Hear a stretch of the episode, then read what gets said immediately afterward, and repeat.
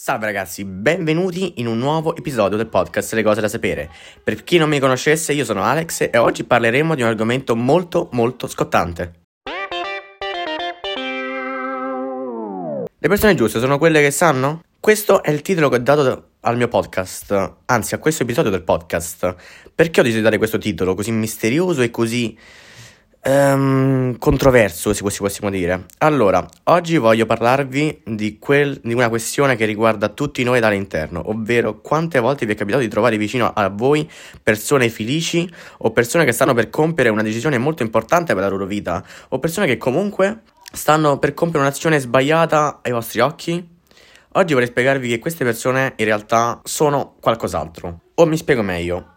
Una persona felice lo è veramente? La felicità è veramente genuina o quella è solo illusione? Come diceva Socrate, le persone che sanno veramente quei valori sapranno dirvi una definizione di quel stesso valore. Al contrario, una persona che non sa, una persona quindi ignorante, una, che non possiede eh, quindi la, il, la, la, sapienza, non può possedere neanche la virtù. Perché io vi dico, vi parlo di questo? Una, una persona, secondo Socrate, può essere veramente felice solo quando ha capito cosa vuole veramente dalla vita, cosa è meglio per lui, diciamo. E qui, e qui mi ricollego alla mia seconda affermazione, ovvero ovvero una persona che deve prendere una decisione molto importante e, sa, e non sa cosa scegliere, sa veramente cosa vuole dalla vita? Perché se lo sapesse, in realtà la decisione sarebbe molto facile, cioè la cosa che è meglio per lei e per nessun altro. Qui capiamo, qui capiamo che il 95, almeno il 95% delle persone non sa, non sa cosa vuole veramente dalla vita e questa ignoranza potrebbe anche rovinargli eh, questa, loro, questa loro esistenza. Perché magari arrivare a 50 anni, arrivare a 60 anni, quando tu hai già percorso tutta quanta la tua vita e non sapere ancora cosa vuoi veramente è un vero, un vero problema. Quindi la sapienza, secondo Socrate, può aiutarci in questo, quindi scoprire cosa vogliamo veramente e indagare su questo. Ora vi propongo un'altra domanda, ovvero, vi siete mai trovati in una situazione in cui non eravate d'accordo la maggioranza, ma questa, dopo alcune parole di, per- di, persuasione, è riuscita a convincervi? Credi che ti abbia convinto solo perché voleva che tu comprendessi la, tua, la sua ragione? Io non credo. Quando una persona tenta di convincerti, per la maggior parte dei casi lo fa per portarti dalla sua parte, indipendentemente da ciò che è realmente giusto o sbagliato.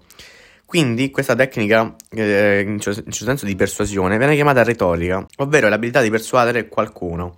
Questa venne introdotta nel V secolo, questa tecnica, da un filosofo sofista di nome Gorgia. Egli puntava a portare dalla ragione al torto e viceversa qualsiasi tesi o colpa. Um, qualsiasi tesi o colpa, quindi faceva passare delle tesi che magari erano lì per lì poco convincenti, delle tesi, mh, mm, non dico false, ma delle tesi poco forti, ecco, le portava a essere delle tesi più forti in assoluto. Ma per, um, ma per farvelo capire meglio, è meglio vi faccio un esempio. Ovvero, c'è Tizio che ruba dei soldi, soldi a Caio. Caio è un nobile, o in, generale una persona eh, che ha... In generale una persona che ha comunque eh, abbastanza, abbastanza soldi. Tizio, secondo l'opinione comune, sarebbe colpevole in quanto ha rubato dei soldi a un'altra persona. Quindi questa è l'opinione più forte, dove Tizio è più... Eh, è, è, dove Tizio è colpevole. Consideriamo l'opinione in cui Tizio non sia colpevole, quindi l'opinione più debole. Come facciamo a dimostrarlo? Possiamo ipotizzare che Tizio l'abbia fatto perché doveva comprare dei medicinali a un suo figlio malato, oppure Tizio l'ha fatto perché magari quei soldi erano precedentemente i suoi e quindi non, non l'ha effettivamente rubati ma l'ha solamente ripresi. Ecco, potrei continuare all'infinito a, a dirvi queste spiegazioni. Ora, questo è un, es- un esempio stupido, però questo vi fa capire quanto la tecnica di persuasione potrebbe essere abile. Eh, la tecnica che ho usato io adesso è molto simile, si, si avvicina molto, anche se, non è, anche se poi non è, non è probabilmente convincente come era quella reale. Però sì, si avvicina molto, giusto per farvi capire. Ma io non vorrei finire qui il podcast, anzi vi pongo un'altra domanda. Ovvero, gli insegnanti ci insegnano veramente qualcosa che non sappiamo o magari ci fanno solo eh, venire alla memoria cose che in realtà sono dentro di noi dalla nascita?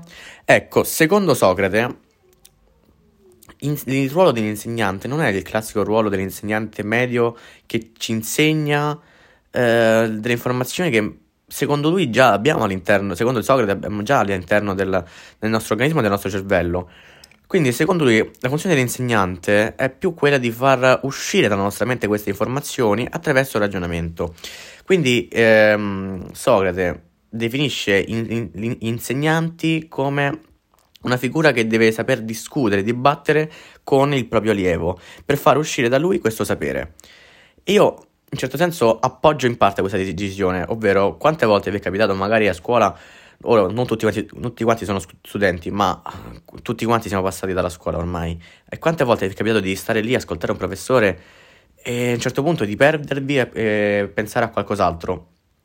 Beh, anche a me è capitato ovviamente, però ehm, beh, eh, è una, una cosa com- comunque comune. Secondo invece Socrate, se noi avessimo un insegnante che ci tenesse atti- sempre attivi con la discussione, quindi ci, eh, faccia, quindi ci faccia uh, piacere quello che noi stiamo imparando attraverso appunto la discussione, il dibattito, forse noi saremo più interessati e faremo uscire diciamo, quel sapere dalla nostra testa in modo più veloce ed efficace.